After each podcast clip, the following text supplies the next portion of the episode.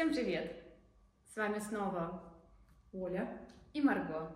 Мы Доула смерти, а вы смотрите вторую часть нашего разбора фильма «Реальная любовь». Мы в прошлый раз разобрали четыре новеллы. Ссылочку на первый выпуск оставим где-нибудь в описании, чтобы вы могли посмотреть. Ну, а сегодня будем продолжать. У нас еще целых пять, пять штук новелл, которые хотелось бы разобрать и обсудить. Итак, с чего будем начинать продолжать? Давай начнем, продолжим с новеллы про супружескую измену. Ой, прекрасно. Это новелла, в которой играет прекрасный Алан Рикман, он же Северус Снейп, он же просто бог. А, там очень интересная история достаточно возрастной семейной пары и флирта. У мужчины есть секретарша. Как избита, как стереотипно, но тем не менее есть секретарша молодая, прекрасная и очень настойчивая. А, на самом деле, с точки зрения вот э, ее умения в коммуникацию и в том, чтобы показать свою заинтересованность, я могу ей прям твердую пятерку поставить. Потому что от нее нету никаких таких полунамеков, полутонов. Она достаточно быстро и прямым текстом сообщает э, герою Алану Рикману о том, что ты мне нравишься, чел. Да. Мне бы хотелось с тобой как-то, не знаю, в домик заселиться, там продолжить что-то такое. Поцеловаться под Амелой. Поцеловаться под Амелой. Да, да. Видно при этом, насколько он смущен. И я думаю, что на самом деле, скорее всего, он своей супруге-то не изменял в течение их брака. У меня тоже такие же мысли были. Потому что если бы это для него была ситуация типичный вторник, то у него был бы целый алгоритм каких-то действий и шагов в этой ситуации, а тут видно mm-hmm. было его растерянность некую. Он даже видно, не знал, как отвечать. Вообще не знал. А, при этом параллельно показывают а, вот это такой классный контраст, когда здесь молодая потенциальная, то есть, а вот эта потенциальность женщины, она же очень возбуждает. Молодая потенциальная любовница, да, или какая-то романтическая а, претендентка на романтическую историю. Что-то еще такое незнакомое, неизведанное. Да, очень что-то новенькое. И жена, которая партнер, которая прикрывает тылы, у них общие дети. И вот этот контраст, когда тут флирт, а там э, утренники детей, э, полная чаша. Дом полная чаша, значит, этот э, костюм осьминога в пьесе про Иисуса. То есть очень простые разговоры, которые mm-hmm. вот именно здесь на контрасте выглядят прям скучно. И я понимаю, что зритель, э, зрителю это показано для того, что, чтобы показать, что ну тут все ему приелось, да. тут у него какой-то деликатес, тут пироженка. Очень классная сцена. Тут как... хлеб с маслом. Да, тут хлеб с маслом. Честный утренний хлеб с маслом. то есть бутер, просто обычный бутер, да. А, мне очень понравилась сцена, когда он все-таки решает купить подарок этой mm-hmm. секретарше, Мия, да, ее зовут? Да, Он решает, э, решает купить ей подарок и выбирает что-то изящное. И я прям думаю, у него такой запрос был, э, что вот что-то такое необычное, и действительно это украшение выглядит очень нетипично. И что-то не габаритное, я прошу заметить. Кстати, потому Важно. что прятать надо тоже да. уметь. И я подумала, знаешь, что я еще подумала? Что вот это украшение совершенно точно не подходит его жене. Ну, то есть вот тот момент, когда все-таки хм, он спалился, потому что супруга-то увидела это украшение и такая... увидела коробочку. Коробочку. Запакованную. И она думала, о май гад это мне, это украшение, это круто. Так оно вообще не про нее. Это украшение mm-hmm. для молодой женщины. И мне кажется, уже в этом моменте можно было догадаться, что это ну, намек какой-то на измену. Mm-hmm. Вот. И нам показывают тот прекрасный кадр, где сидит эта Мия в этом чудесном ожерелье, в э, роскошнейшем белье с, с претензией на да. продолжение. Комплект комплект. То есть она готовилась к корпоративу, да. пришла в комплекте белья. То есть они, э, у них же происходит вот эта встреча на троих как раз на корпоративе, mm. и, и супруга видит, видит, э, невозможно, скажем так, развидеть э, вот это магнетическое притяжение между женщиной mm-hmm. и мужчиной, если оно существует. И там особенно очень откровенно эта женщина, не в плане того, что он на него вешается, закидывает ноги, облизывает ему мочки ушей, там, я не знаю, и другие какие-то. Прям видно, что она его пытается как-то притянуть приворожить. приворожить. Ну, то есть супруга это замечает, и она же ему и говорит потом, что Мия очень красивая, будь осторожен. Угу. То есть вроде как она ему дает понять, что она что-то между ними видит, но доверяет ему как будто бы, то есть она его не сразу там обвиняет, потому что они уже спят друг с другом. А, кстати, вот этого момента мы не знаем, нам не показывают, был ли у них секс, но мы как бы подразумеваем, скорее всего, это как э, ситуация с подарком-то разрешилась? Он ей подарил диск Джонни Митчелл. Да. Ее любимой певица. певица. И невозможно было ей скрыть свое разочарование. То есть вот эта сцена обмена подарками, когда она уже видела это украшение, и она понимает, что оно для другой женщины, и теперь она точно даже знает, для какой женщины. Да. Но а, вот это вот замалчивание и чопорность в чувствах, которую мы упоминаем много раз в первой части, видна и здесь. Вместо того, чтобы обсудить этот момент, она делает вид, что все окей, смахивает слезы, быстро собирает детей, и они там... Ну, в общем, отыгрывают любящую, заботливую жену. Маму, Маму, я бы даже сказала. да. Вот типа... Потому что, прежде всего, тут дети, и не нужно перед детьми устраивать каких-то сцен. Да, но дело в том, что дети ложатся спать, дети чем-то еще занимаются, и можно найти время для того, чтобы это обсудить, но они этого не делают. Но она ему после, собственно же, выступления подходит и, говорит, и собственно, она там задается вопрос, это кулон и секс, Ну или да. кулон и просто кулон, или это кулон и любовь, что самое страшное для нее. А он как бы... А он отморозился. да, от Он отморозился, на самом деле, с ответом, ничего ей не сказал. И я не могу сказать, что это диалог. Это она пришла и задала вопрос. Мгм. То есть это такое, знаете, это вброс с ее стороны. То есть э, это совершенно точно не приглашение обсудить эту ситуацию. Может быть, она и не хотела знать честный ответ. Скорее всего, вариант. Да, я думаю, что ты права. А еще я подумала, что очень смазанный конец у этой новеллы, потому что в итоге они все встречаются в аэропорту, и у меня вопрос, а куда он летал?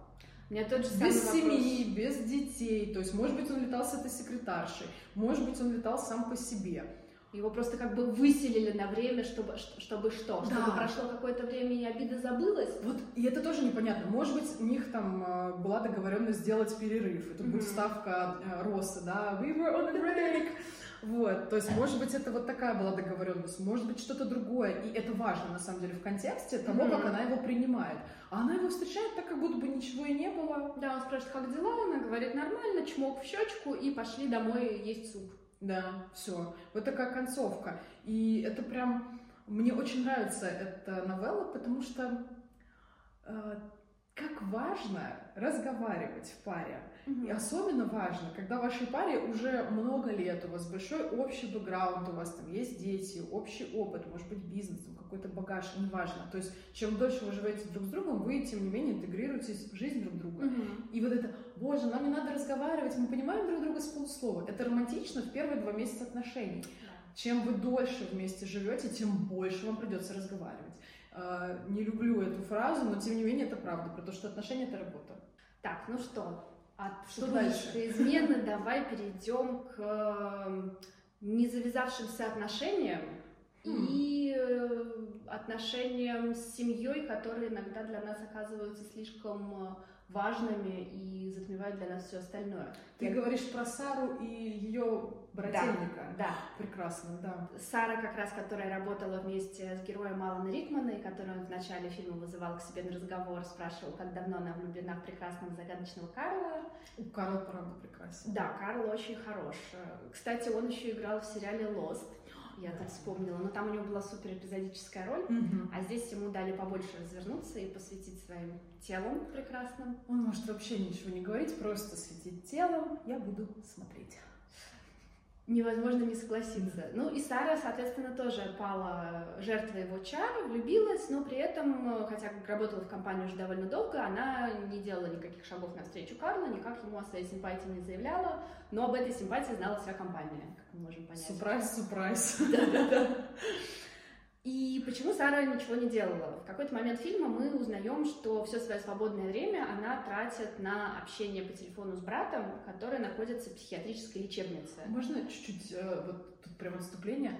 Это мы не сразу еще причем понимаем. То есть вначале мы же видим какие-то странные звонки, и Что она она с называет кем- собеседника милый, да, то есть Да. ты не понимаешь, она с кем воркует, с любовником, с мужем, с ребенком, ну то есть Да, там это скрыв... нам это не показывают. То есть есть некая интрига и о том, что это именно ее брат, и о том, что он находится в психиатрической лечебнице, мы узнаем где-то к середине фильма. Мгм. И Сара, собственно, выбирает в конце концов все-таки его, потому что после корпоратива у них с Карлом вроде как связь налаживается, они едут к ней домой. э, И Чтобы дальше... предаться сексуально. Да, именно. И дальше у них э, неудавшийся секс. Неудавшийся, потому что как раз ей начинает звонить брат, и она выбирает в итоге его, выбирает возможность поговорить с ним и приехать потом к нему. И, соответственно, секс не сложился, Карл расстроенный уходит домой. Ну, очевидно, он расстроен, там, в принципе, показывает его грустное лицо. Ну да. Хотя, что интересно, он же потом больше не делает к ней никаких шагов навстречу. Да, я думаю о том, что э, косяк э, барышни в том, что она не предупреждает, что ли, об этой особенности. То есть есть моменты, про которые стоит говорить сразу. Наличие детей — это один из этих моментов. И наличие вот таких родственников, которые требуют внимания и ухода, тоже. Потому что, ну, никуда она этого брата не выкинет. Он Конечно. так в спецзаведении же, да, в каком-то. Да. Да. там есть уход, но вот это человеческое тепло, которое только она ему может дать, ну, эту опцию только она может закрыть. Нужно об этом Конечно. предупреждать. И, наверное, об этом стоило сказать. И хотя бы даже в тот момент, когда уже понятно, что секса у них не будет, можно было бы сказать, Объяснить. объяснить, что происходит, что у нее есть брат, с которым ей нужно поговорить, но этого не происходит, и, соответственно, Карл уходит просто с ощущением, что она выбрала кого-то другого и что-то другое, Да. а не провести ночь с ним. И в итоге она едет э, к брату, проводит с ним время, и потом она проводит с ним Рождество, и, в общем, она такая спасательница и мать Мгм. Тереза в одном лице. В жертве причем, да. Да, постоянно и жертва, и спасатель, но фактически у нее ничего не складывается с Карлом, и интересный момент, который мне хотелось бы отметить, фактически Сара единственный персонаж фильма, у которого нет никакого хэппи-энда, ну то есть вообще Мгм. никакого. Да. Она не получает то, что хотела, и остается вот в этой вот жертвенной позиции. И можно, конечно, сказать, что в этом тоже есть свое счастье, что, безусловно, это ее семья, это близкий для нее человек, и это все, конечно же, так. Мгм. Но, возможно, из-за того, что у них не случилось открытой коммуникации, опять то самое Опять то самое скрыть замалчивание. да, скрыть все в себе, подавить, э, надеть на себя непроницаемую маску, э, у нее не получились отношения с человеком, в которого она была влюблена Не один год. не один год, и, наверное, уже не получится, потому что, судя по всему, Карл э, не пойдет на второй заход, и, Да. наверное, будет искать э, другую девушку, которая выберет его. Да, я с тобой согласна, и причем мне хочется узнать твое мнение, вот именно как до смерти в такой ситуации, потому что я здесь вижу, допустим, запрет себе на жизнь, то есть это настолько вот этот вот жертвенность, а этого нельзя делать ни в коем случае, потому что чем живые да, от мертвых отличаются, тем, что у живых жизнь продолжается. И то, чем человек наполняет эту жизнь, это его выбор. Я знаю, что есть люди, которые скажут, что вы ничего не понимаете, мне так плохо, тяжело, это родственник, денег нет, ничего нет. Но тем не менее, он находится в заведении, то есть есть деньги, у нее финансы, да, там Мгм. оплачивать это все. Как думаешь, какой бы совет, как Доула, да, вот в работе с ней ты могла бы ей дать? Это же не совет, а вот, может быть, какое-то направление. Ну, как минимум, э, мне кажется, ей было бы неплохо с кем-то поговорить о своих чувствах и о том, что с ней Согласна. происходит, потому что все равно ухаживать за таким родственником, даже если не постоянно, но постоянно быть с ним на связи, периодически приезжать к нему, терпеть какие-то приступы агрессии, а мы там помним, что они у него Да, случаются, да. потому что он в какой-то момент набрасывается на него, и санитары его удерживают. Это все равно тяжело для нее, как для сестры, это все равно напряжение, которое копится, с, кото- с которым она, очевидно, ни с кем не делится. Мгм. И вот как раз, мне кажется, это то, что нужно из себя периодически выпускать, обсуждать, отгоревывать, Да. чтобы иметь возможность жить свою жизнь дальше и понимать, что это не единственное, что есть в ее жизни, и что она способна э, на любовь к другим людям, и что она заслуживает этой любви. Потому что, и другие люди могут ее принять. да, Это тоже сложно. Такая вот достаточно грустная сюжетная линия, но, наверное, хорошо, что и такие есть в этом Да, фильме, да. потому что не все всегда бывает а, по-рождественски сказочно. А как- тут, да, в прошлый раз одни сказки у нас были. Ну, тут есть еще одна, кстати, довольно сказочная история про дублеров. Она же Ой, очень рождественская. Ой, это прекрасная история, во-первых, потому что там играет Хоббит И доктор Ватсон. и доктор Ватсон, да. По совместительству. По совместительству, да. Интересная очень а, история про то, как а, люди принимают решение выбрать такую профессию, да, быть дублерами постельных сцен. И Мгм. мне так нравится вот эта будничность их разговоров а, во время съемки. Причем, знаешь, я даже вот э, с точки зрения кинематографа пытаюсь смотреть. Они же какие-то странные дублеры. Такое ощущение, что они просто обозначают с собой тела, которые Мгм. будут заменены на монтаже или на какой-нибудь на какой-то графике, потому что они совершенно как-то неактивно там занимаются сексом и делают вид, что неактивно. Может быть, нужны какие-то определенные только части тела. Может Будут быть. использоваться только вот эти части тела. Мне очень позабавил момент, когда режиссер попросил положить руки ей на грудь, и он такой Да, погрел да. очень заботливо. Заботушка. И мне очень нравится эта история с той точки зрения, что любовь можно найти где угодно, и познакомиться можно даже вот так. То есть они достаточно прикольные ребята. Еще мне думается, что это хороший, хорошая возможность показать то, что любовь может найти каждый человек. Даже Да. если ты очень застенчивый, очень стеснительный, то и для тебя найдется пара подходящего именно тебе человека. Мгм. И вот они прям классные ребятки, им не очень много эфирного времени уделяется, но при этом у них вполне себе лаконичная такая сюжетная арка, то есть есть место, где они познакомились, показана динамика их отношений, то есть если первые диалоги были какие-то там неловкие, условно, Да. можно положу руки тебе на соски, то потом они что-то уже обсуждают, и в конце мы видим, как они уже как пара, они тоже в этом же аэропорту, э, вместе встречи, и когда их друзья спрашивают, где вы познакомились, они так Да. улыбаются очень застенчиво, и это... И бегут уединяться. И бегут уединяться, да. Так что у них наконец-то будет не дублерский секс, а самый настоящий. Аминь. Порадуемся. Возрадуемся, возрадуемся. Да, это очень классная небольшая сюжеточка. Что у нас там еще по У нас- списочку? У нас есть э, персонаж Колина Ферта, настоящий, еще один настоящий англичанин, Прекрасно. которого в этом фильме зовут Джейми, и у М. которого случается драма. Ему изменила жена. Девушка, но, М, Девушка, но точно. зато с братом. С братом. То есть мало того, что это в целом не самое приятное событие измены, так еще и предательство. Да, эм, Двух близких людей. двух близких людей. Причем он так ужасно об этом узнает. Он узнает об этом таким образом, что нету никакого шанса отболтаться и сделать вид, что ты неправильно понял. Все он так понял.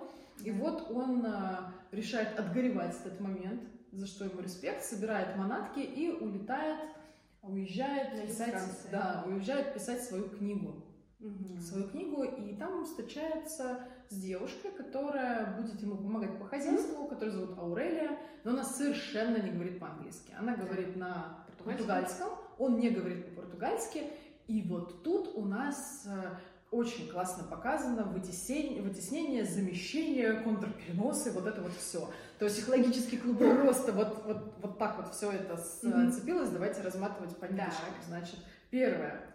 Не отгоревал, разрыв. Не Не отгоревал. отгоревал. Минус тут поставили ему. Второе.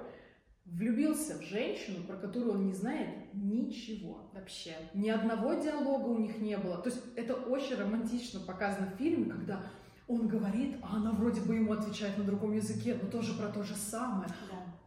Сердечко замирает, но не у меня. Потому что я-то слышу этот диалог так, как он есть. Во-первых, Мгм. опять, это два человека, которые говорят на разных языках и не понимают вообще ничего. Третье, э, третье, да, Мгм. романтизация. А, помнишь эпизод, где подул ветер, его листы, значит, улетели в пруд, Она, она раздевается, он видит маленькую татуировку у нее, все, у него сразу Мгм. а, эрекция, сперматоксикоз, потому что, ну, как бы, Сердечки в глазах. сердечки в глазах. Она туда ныряет, спасать эти листы. Он тоже ныряет Он тоже ныряет, потом кутает ее в плед, потом везет ее домой. И, в общем, сколько они там, э, месяц-два провели в таком режиме? Ну, как-то да. Ну, как-то так. Что-то в этом роде. И он понимает, что это любовь всей его жизни. И ради нее он идет учить язык. Да. И вроде бы все прикольно, пока что еще можно так с натяжечкой сказать, что вот я познакомился с кем-то, он говорит на другом языке, хочу выучить язык, чтобы Пообщаться. понимать. Да. И в идеале он должен был начать ей писать, допустим, электронные письма. да. Или смс Но что делает он? Он приезжает к ней домой, в другую страну прилетает, Мгм. заваливается к ней в дом, видит вот эту вот всю семью. Да. Семья просто роскошна, её сестри- сестрица ее такая Да, да, крупная. Вот. И как вот это вот мы видим разницу культурного кода, мы Мгм. видим разницу контекста, в котором эти люди росли. Нам Раз- показывает его семью, Да, такую очень да. чопорную, спокойную, вежливую, деликатную английскую семью. И брательник, кстати, там. Да. В этой сцене брат все равно, то есть не показано, как они поддерживают связь или нет, но тот факт, что он тоже Мгм. приглашен на семейный ужин, и он там даже как-то машет ручкой, говорит нам о том, что это вроде бы в порядке вещей после вот такого подлого откровенно подлого Да. поступка. Ну, не проговорили они этот момент. Вообще братом. не проговорили. Я уверена, что там было ноль коммуникации. Он реально собрался и уехал с девушкой, Да. со своей изменившей. Я сейчас подумала о том, что фильм 2003 же, да, Да. года. Мгм. И я его там первый раз смотрела, тоже мне было где-то около 20 лет, и мне это было безумно романтично, такая сцена. «Ой, И сразу Да. замуж. Вот мне сейчас 34 года, и я когда вот пересматривала, я такая, замуж? Мальчик мой. Как бы... Нет. знакомого человека, меня как э, достаточно осторожного и аккуратного Да, да, человека, да. меня бы это напугало. Если бы человек так пришел, я такая, воу-воу-воу, а давай мы сначала пару лет повстречаемся, Пообщаемся пообщаемся. С семьей с твоей бы неплохо познакомиться. Мою-то ты уже видел, Да. а я твою нет. А в 34 года не считаю это романтичным вообще ни насколько. Просто Мгм. предложить вот так вот спонтанно а, ну, руку сердца, жить вместе, распоряжаться телом после смерти. Между прочим. Между прочим, Что да. очень важно. Ну что, у нас остается последняя сюжетная линия, Финалочка. которую мы еще не обсудили, и это сюжетная линия пожилого рокера, которого играет прекрасный Билл Найи. Я его очень люблю, совершенно замечательный английский актер, такой вот настоящий британский эксцентричный дядька, и герой у него совершенно великолепный.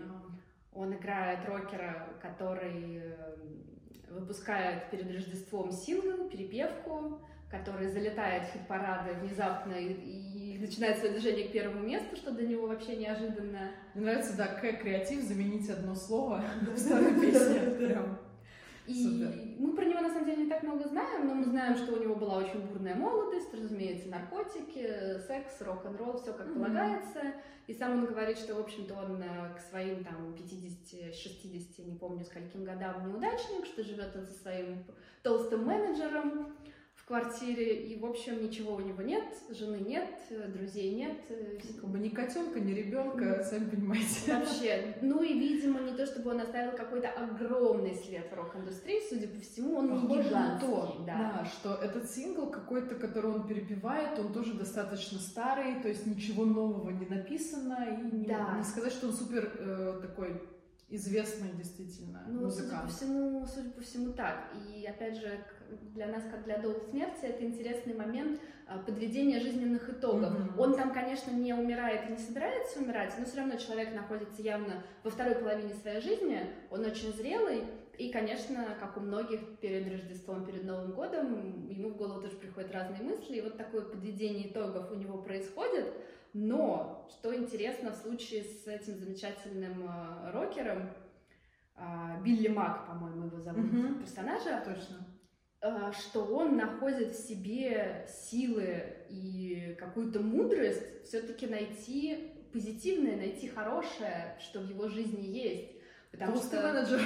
да, внезапно этим оказывается, этим хорошим оказывается его толстый менеджер, который все эти годы его поддерживал, был его лучшим другом, и в конце уже залетев, значит, на вершину хит-парада и отказавшись от тусовки с Элтоном Джоном, он приходит домой к своему менеджеру Джо, по-моему, Джо, и говорит ему, что вот, значит, он любовь всей его жизни, Мгм. что он всегда был рядом с ним, и что он ему за это благодарен.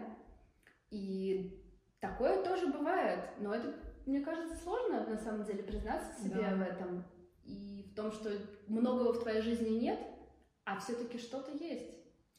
Мне кажется, да, еще есть такие моменты, когда вот ну, это такой типичный образ рок-звезды, который ярко горит.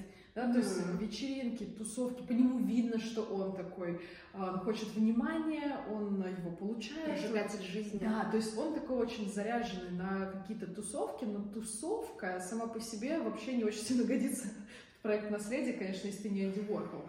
Вот. Ну и чтобы был действительно очень классный, позитивный момент, и мне нравится, что мы финалим разбор реальной любви именно на нем, потому что тут и про жизнь, и Да. про И смерть, про старость. про старость, как неотъемлемая часть тоже жизни. Все там будем. Все.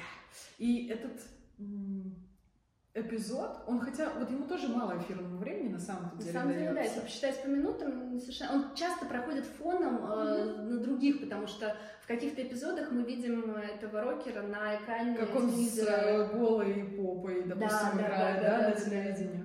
Да, Или он там дает хорош. интервью, он очень хорош. А, да. Вот, и к тому, что это Кстати, я подумала о том, что если это мимолетом идет через все новеллы, прикольно, что это же тема старости, mm-hmm. и тема-то, ну, не очень много людей в своей жизни обсуждают старость. Все думают, что ну я когда постарею, да. тогда и буду про это говорить. Тем не менее, это то, что присутствует с нами всегда. Безусловно. наши клетки стареют каждую минуту, да, там каждую секунду мы меняемся, ну именно да. на клеточном уровне, и таким образом стареем. Это интересно, может быть, какой-то символизм в этом можно углядеть. Можно. Что он такой, знаешь, мотивчиком бежит этот Билл? Да. Ну что, мне кажется, у нас получился насыщенный, интересный разбор. Надеемся, да. вам тоже было интересно. Вы можете написать нам комментарии, что вы думаете. Да, а еще, а еще э, мы наконец-то вышли на подкастные площадки, и мы оставим ссылки в описании к выпускам, в описании канала на наш подкаст, который называется «Секс и смерть». Там можно будет послушать и другие разборы, которые мы делаем, других фильмов. Например, там уже вот к текущему моменту лежит эпизод э, фильма «Знакомьтесь, Джо Блэк». Да, слушайте подкаст, смотрите видео, пишите комментарии и до новых встреч. Всем.